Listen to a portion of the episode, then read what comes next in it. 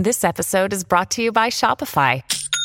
Forget the frustration of picking commerce platforms when you switch your business to Shopify, the global commerce platform that supercharges your selling wherever you sell. With Shopify, you'll harness the same intuitive features, trusted apps, and powerful analytics used by the world's leading brands. Sign up today for your $1 per month trial period at shopify.com slash tech, all lowercase. That's shopify.com slash tech.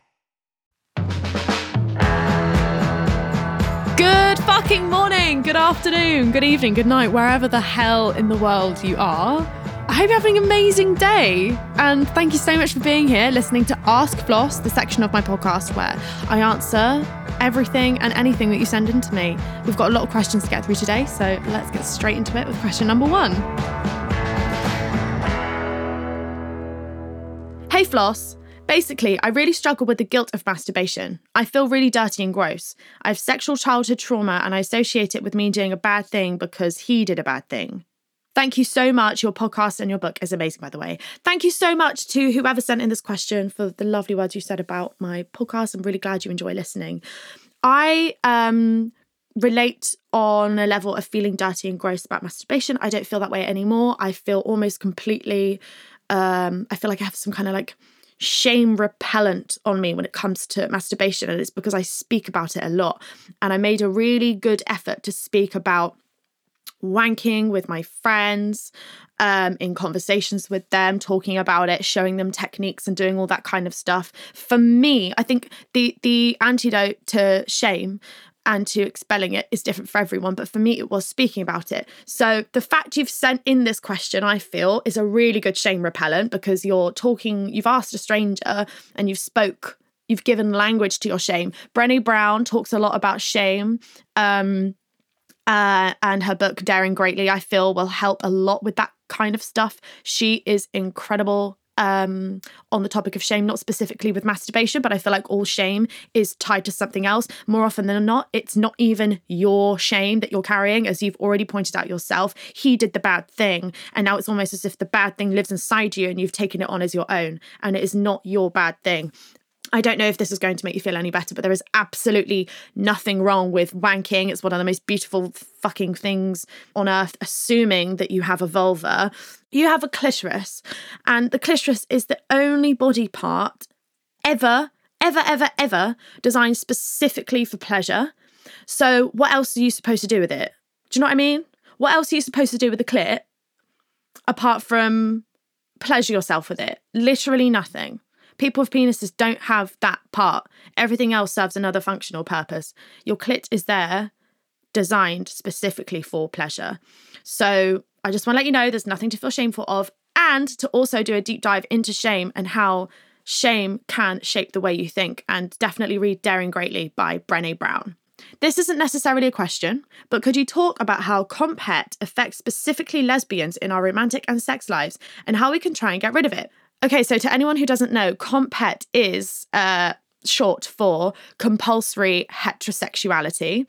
And it's basically the thing where heterosexuality is almost this this taught thing we learn it from maybe your parents maybe in schools in sex education in movies it's it's this it's this instilled belief system that heterosexuality is compulsory and perhaps you don't even realize that you don't like the opposite sex until you move out or until you see a gay couple and you realize oh this is what romantic attraction is supposed to feel like. Um, and that's what comphet means it's compulsory heterosexuality. And a lot of lesbian women come out as bisexual because they think that they're still attracted to men. And then they realize, oh, it's not that I'm attracted to men, it's compulsory heterosexuality that I'm feeling. I'm feeling this built in need to still make space for men in my life because that's all I've ever known. It's all I've ever grown up knowing. Um, I saw men making love with women in movies. I saw men um, I was encouraged to fancy men. Um, it's when heterosexuality is essentially forced upon people. So I identify as bisexual, so I'm not a lesbian. Um, I think I'm still attracted to men, and I'm also just okay with not knowing. And my sexuality being a bit of a journey. There is an incredible document online that you can just Google called the Lesbian Master Doc, and it lists off a whole host of things. I think it's literally just called Am I a Lesbian? And then it just tells you all of the things that you've been kind of taught. Uh, my friend who is a lesbian, she talks about how she realized she was performing for men and not actually attracted to them. And it was just that sometimes the way they looked at her made her feel alive and that she kind of confused those feelings with desire, but it wasn't desire, it was someone desiring her. She didn't actually want to be with these men. It was just the feeling that she got when they looked at her. So that was her kind of way of realizing that she didn't actually like men. Yeah. So I would say it affects uh, your sex life in terms of like, it's the only we, we always make room for men in our lives. Like even when it comes to our sexuality or whatever it's the only men is the only thing. Men are the only thing that we kind of force ourselves to be like oh i must like them. Even if you are even if you don't want to sleep with men because they hurt you or like you're you're traumatized by a man and you don't want to sleep with men again that's totally valid. Like you don't need to just be like if you just don't, if you want to not sleep with men, it doesn't matter what the reason is, you don't have to sleep with them. But I think that when it comes to understanding our sexuality, am I bisexual? Am I lesbian? Is this comphet? Or am I actually bi? I feel like there's this urgency on like, well, we must like men. And you don't have to, and it's perfectly okay to, whether the reason is that you're a lesbian or because you just don't want to sleep with men right now. Um, those are all perfectly valid reasons, and I would definitely check out the Lesbian Master Doc on that one. Hi, my name is Alice. I live in Australia and I'm a huge fan. I was wondering if you could explain how you use the word cunt. There are so many different opinions on the use of the word. Some that we should reclaim it, some say that we should reclaim it as women, and some that we should never say it. I love that you use it to refer to your gorgeous place and would love to know in what context you think it should be used. Thanks for being such an awesome role model and all round feminist queen. Thank you so much. Um, I just love the word cunt because it has been, it's such a gorgeous fucking word. It's been used to refer to pussies as something vulgar. And I think the word sounds so sexy, actually. So I just person my personal use of it is like complete reclamation. And I want to make the word cunt hot. Um, sometimes me and my friends say, um, let's go out and be cunts. So, like, cunt in the British sense is also used as like, if you're a cunt, it's like you're a nasty person. But then me and my friends use it as like, let's go out and be cunts. Like, let's be hot and let's be loud and let's be iconic. that's what me and my that's the way that me and my friends use it. Um, and I call my apartment the Dreamy Cunt Palace. Um, I don't know why, it just sounds nice in my mouth and I love it. And that's exactly how I feel about the word. Okay, on to the next question. Hello, I'm currently studying photography at uni and I'm in my third and final year. Once I finish, I want to get into the world of activism and use my skills as a photographer as well as social media to promote equality for women. Do you have any tips on how to achieve this? Thank you so much. I love this podcast endlessly. So, not really so much for photography. Um, though I did uh, do some photography in my early no not early not early 20s I was 18 I used to post my photography online. Very very very amateur just like pictures of my friends in my house when I was growing up. Very amateur kind of stuff. And I just used to post it on Instagram. Um, I don't have it up there anymore. My account, my account used to be called um, at Florence Photo. Um, and then it went to Florence Given art.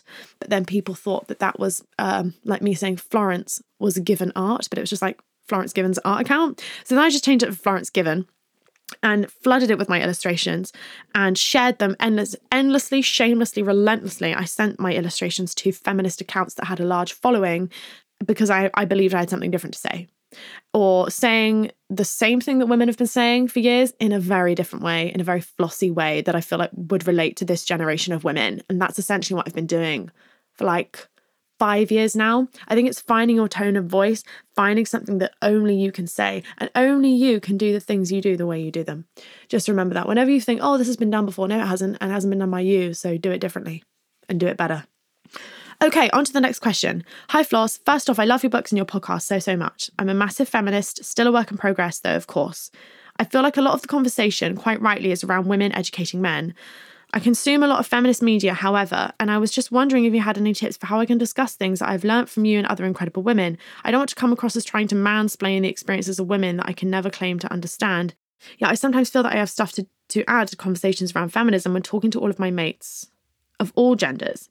I feel well equipped to talk to other men about how we can create a more equal society. I just am not sure whether it's my place to discuss as women as a straight cis white guy.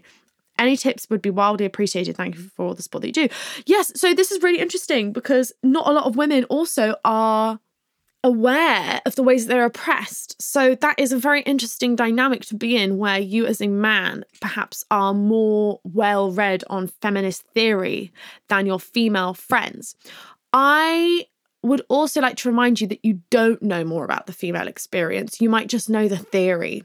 So you know the theory, not the life. And those two things are very, very, very different. So you might, for example, I could read books on anti racism, and my black friend might have never read those books. So I might know a bit more words on anti racism than my black friends, but I will never fucking know what it's like to be black and to be marginalized in this country. So don't assume that because you read the books, you know more. They, these girls can teach you a lot as well. So I don't know why you feel like you want to tell them uh, these things. Perhaps they're in a situation with a guy or something, or something's going wrong. Um, you can suggest things and be like, I was reading this the other day and it's really interesting.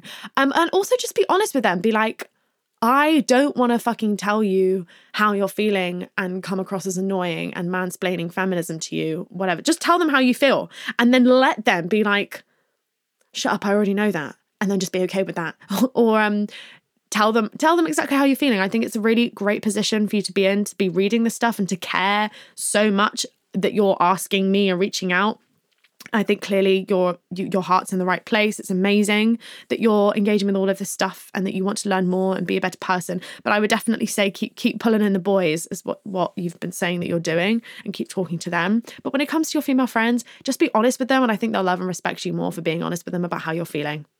Okay, on to the next question. Hi, Florence. I love the way you answer questions, and this one has been on my mind for a while. How do you ensure that your faked confidence is not mistaken for looking like you think you're better than everyone else? It's a fear of mine to seem high and mighty because of what an off putting quality that is, but I also really want to work on my confidence. Hope this is clear enough. Yeah, well, there's being arrogant and there's being confident, and there's like a complete difference between the two. I, I, I can't remember what it is. Is it like, uh, arrogance shouts, confidence whispers. I don't know. I don't think that's a fucking quote. But um, confidence is like more of like a whisper. Like you don't need to really say it. I think the people that I know who are truly confident, it's the way they carry themselves, the way they talk about themselves, that it's just almost like unwavering.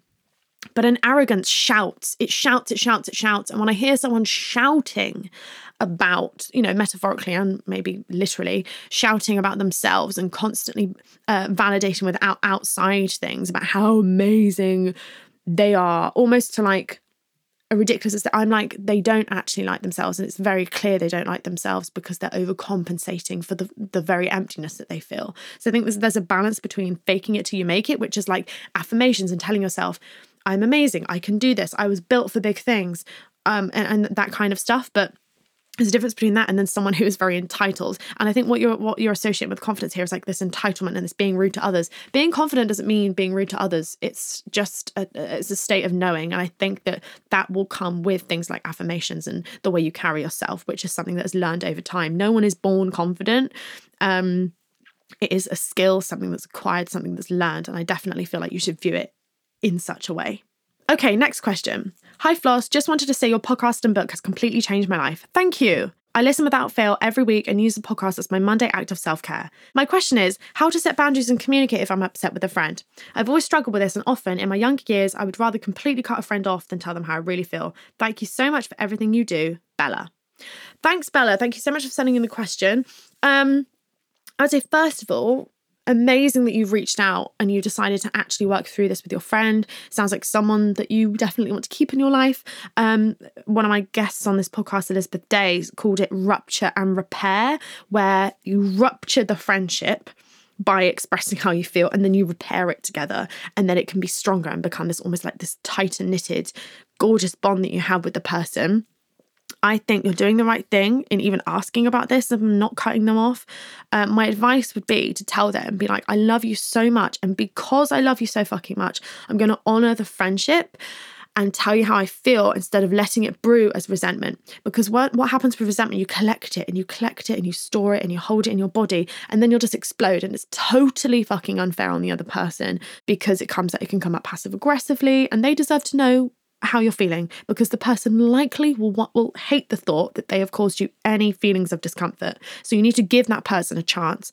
Um, and I don't know how you and your friend communicate, maybe phone, maybe FaceTime, whatever, but don't do the whole we need to talk. Just um, maybe arrange a coffee and say, yeah, I've just, I want, I've wanted to say this for a while, da da da da da, however you talk with your friends. Um, and you can really honor the friendship that way. And I think it's really beautiful that you want to do this.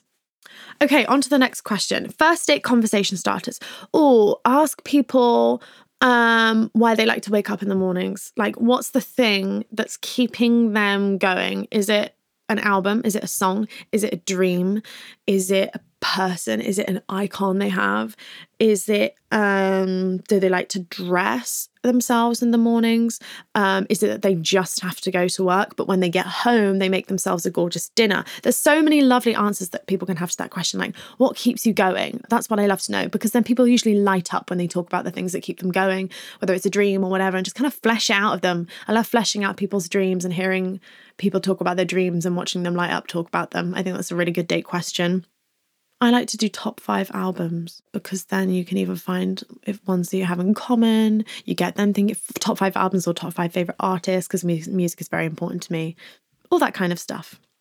Okay, next question. What's your favorite cocktail? Spicy margarita every single time.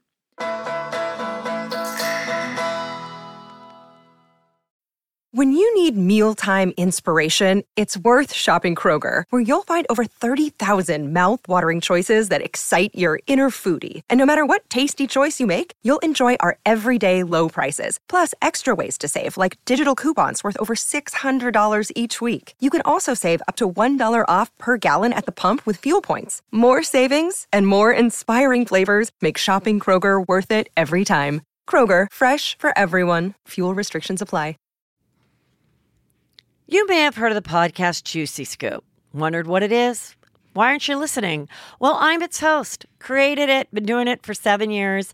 I'm Heather McDonald of Juicy Scoop with Heather McDonald. Now, I could tell you why you should be listening to my show, but my listeners wanted to write the ad for me, and here are some of the things they said. Not your regular juicy podcast. Catch up on all the juicy topics from Hollywood and pop culture to true crime and beyond. Heather McDonald's Juicy Scoop always has great guests great laughs, and great gossip. It's a comedian's take on the hottest headlines. Juicy Scoop is the pop culture news you want to hear. No BS, no filter, no filler. Raw, real, and in the moment. Throw in the hilarity of amazing comedians that you'll instantly be obsessed with, a juicy crime story, and a dash of normal life in LA moments. And you've got yourself an amazing week of Juicy Scoop. Two episodes every week, every Tuesday and Thursday. It will never let you down.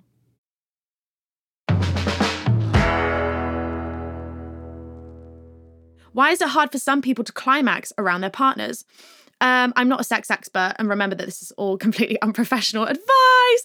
But my uh, educated guess would be that you can get in your head about being perfect. You can get in your head about wanting to be exactly the thing that they need, uh, maybe not being able to relax perhaps there's also the other option of some people being overexposed to uh, really like aggressive or even violent porn and so soft tender sex doesn't do it for them. So some people can't get off to that stuff because it just needs to be more and more and more extreme.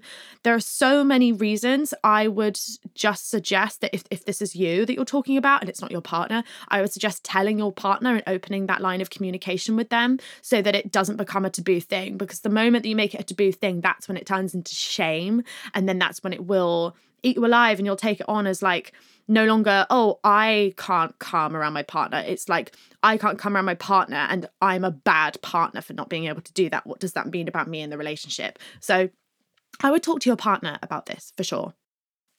Okay, on to the next question. I only like having sex with my ex. I've tried one night stands, but I'm literally not asked unless it's him. What do I do? Okay, so this kind of sounds like maybe, you, and I think a lot of people will relate to this. This kind of sounds like you have a bond or an attachment, and also your ex is very safe to have sex with, especially if you were together for a long time. You can form bonds and attachments with people in safety, and the idea of a one night stand might feel kind of unsafe. It's like uncharted territory. They don't know your body like your ex does. I don't know if you're still having sex with your ex or if you're saying the last sex you can remember enjoying is with your ex. Those are two completely different things. But let's say you're still having sex with your ex. I would ask yourself whether it's delaying your healing and moving on from them. I don't know. I don't know your situation. I don't know if you're still romantically attracted to them, if you're still in love with them, or if it's just the sex part. And maybe it works really healthily for both of you. I'm I'm not too sure about the situation, but sex with an ex, in my experience, has always been not a good idea if you're trying to move on. And I don't know the full context of the situation, so I can't tell you what to do. And also, only you can know what to do in your situation because this could. I've I've got friends who fuck their exes um, and it works deliciously for them because they can't have time for a relationship, but once a month they meet up to shag, and that works for them. But for some people, it doesn't, and only you can trust your gut about whether that's right or wrong for you. Okay, on to the next question. How can I understand my sexuality and my attraction to women when I'm in a long term relationship with a man? I've dated a few women, but it was very brief when I was younger and I was nervous and didn't make moves. I've identified as pansexual for a long time, but recently I've been feeling a big push to express myself and understand myself. Oh my God, this is just, I feel like after the pandemic, especially, a lot of people, particularly women, have realized that they are bi. Um, actually, a lot of my guy friends have also realized that, that they're bi, which is lovely and we love to see it. I think that because of that, there's been like a lot of urgency now to express the things that you found out about yourself, which is so gorgeous and at the same time really heartbreaking if you're in a relationship and you feel like maybe you're letting down your partner. I remember when I was in a relationship with a man and I knew that I liked girls, I had this guilt about it. And I completely relate to that feeling. I would just say talk to your partner, um, but also know what you want. So, do you want to be in a relationship with a woman? Do you love your partner and you want to stay with them? These are only questions that you can answer yourself. But I would definitely just Google all of this kind of stuff. There are step by step guides on Google about how to how to talk to your partner about your sexuality, coming out to them. Do you feel ready to come out to your partner? There's all sorts of things that you can do, but I would just say you've got to do what's right for you and be kind with it. And being kind, by the way, doesn't mean being nice and placating, it just means being honest and truthful. And you can be honest with your partner about how you feel, hopefully, if it's a safe relationship, um, and express that to them and just take each step as it comes and see if you're ready to come out to them and talk about your feelings. Okay, on to the next question. Does it count as rape if you only learned that it actually was a form of rape two years later? Does it make sense to be upset about it now if I didn't even know it was a thing at the time? My experience was with stealthing. yes, that does count as um yeah, stealthing stealthing is a form of sexual assault. And to anyone who doesn't know what stealthing is, um, it's essentially when a guy removes a condom, a person with a penis removes a condom during sex and then finishes inside of you. This was actually depicted in I May Destroy You by Michaela Coel, which I feel has just brought it to light that this can happen. And it's a really confusing like the person who sent this question said i've only just realized two years later. Maybe this person even watched i may destroy you and realized then brilliant show highly recommend it, but it is very, it's really intense. But Michaela Coel is incredible. I yes, it does count as sexual assault, and that that that's that's all I have to say on your your question. So this is very, very, very common. I have a highlight on my Instagram that's just called For Survivors, and it's full of advice sent in by my audience from survivors about how they healed with it. It's it's words of affirmation, it's everything that they wanted to hear, and it's probably one of the most beautiful resources that exists on my Instagram. I highly recommend checking it out. It's just a red circle called For Survivors. And I just want to say, best of luck on your healing journey. There are so many resources on that highlight that I'd really love you to check out. And to answer your question once again, yes, it does count as assault. And I'm really, really sorry that you went through that. You didn't deserve that. And I can't imagine how, well, I can imagine how hard it is to deal with it, realizing it a couple years later, but it doesn't make her experience any less. And I think that you can find community with survivors. And I really would love you to check out my highlight on Instagram. Okay, on to the next question. Hi Floss, wanted your advice and thoughts on something. Sorry, it's a long one. I've been having a I've been having a lot of relationship talk with two of my best friends, both of who are in long-term relationships with their boyfriends and as per usual, it led to their insistence that I get a girlfriend since I've never dated anyone ever, despite coming out to them years ago and knowing I was gay since I was 13. Right, I'm going to pause there while I digest that because that's very long. My problem isn't with not wanting to date, but a lot of the past trauma still has a hold on me. I was one of the first people in my grade at school to come out to a friend who proceeded to out me and spread rumours that I was a predator when I'd never shown any romantic interest towards her. It led to social isolation for a few years, broaching the topic with my conservative parents and getting a bad reaction and just a complete downward spiral of my mental health that I'm yet to fully heal and move on from. Only recently did I come to terms with being non binary and gay, and as safe as I feel with my identity online, I still feel like an imposter and can't stop feeling like I'm lying about my attraction and gender and can't stop factoring in my parents into my life. How do I put myself out there even with shit self esteem, and how do I stop making excuses about why I shouldn't? Oh, I'm so sorry. That is. That is so horrible and also such a common experience for queer girls to be called predators in the presence of straight women. It still happens in gay bars. I'm so sorry it happened to you in school. It's a really shit stereotype that actually just stops queer women ever making moves ever. Um, and then you kind of get it into your head that you just you don't want to be men. And then it's the whole stereotype about girls never making a move on each other literally comes from this fear of being seen as a predator in spaces with straight women. And it's so ridiculous. Um, and I'm really really sorry that you went through that. That sounds really horrible. And it just makes complete, total sense that you'd be afraid. I want to know if you have any queer friends. You've said both of your friends have boyfriends. Are they straight uh, girls? Are they straight people? I'm I my first thing would be to say you said you you're very open online could you make could you talk with a queer friend my thing is always having that shared experience with someone it just if someone else has that similar issue you can kind of like combat it together. You can start to go to gay bars with the person who also feels the same way.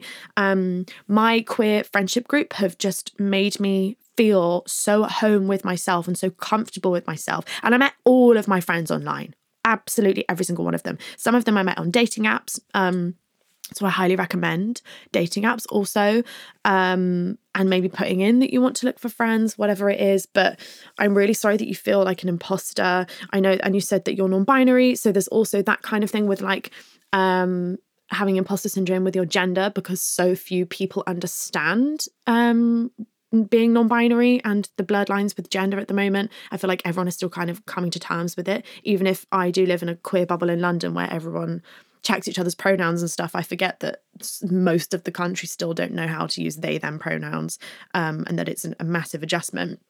But one that definitely needs to be made.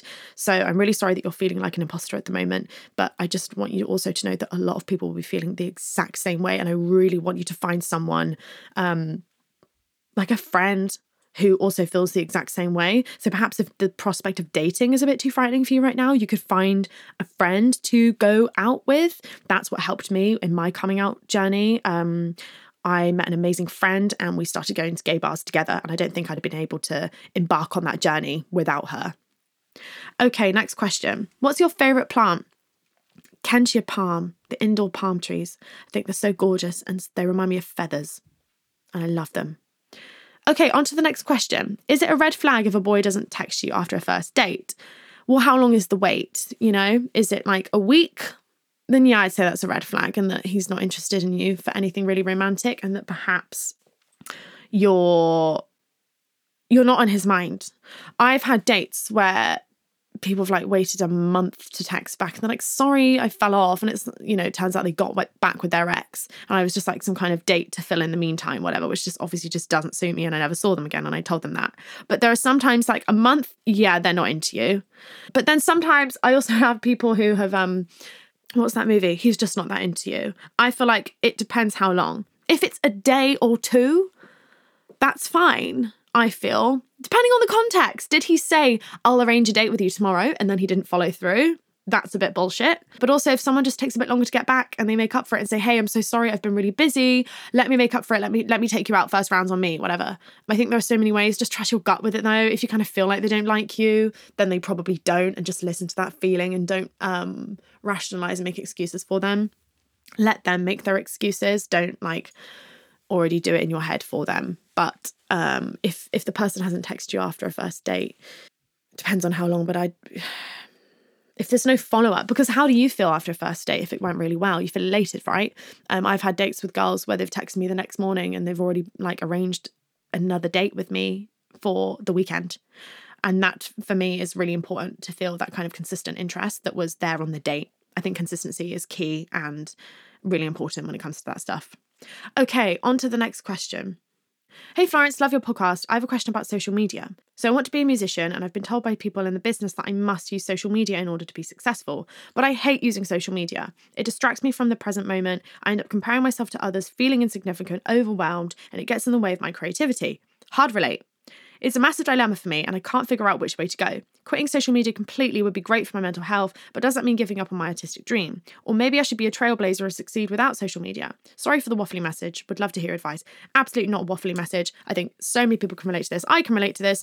Um, sometimes I don't want to go on Instagram because it's also it's the most gorgeous place on earth, and it can also be absolutely fucking hell. It's one of the worst places uh, for my mental health, and also the, one of the best places. And it's a bit have a bit of a weird relationship with Instagram specifically.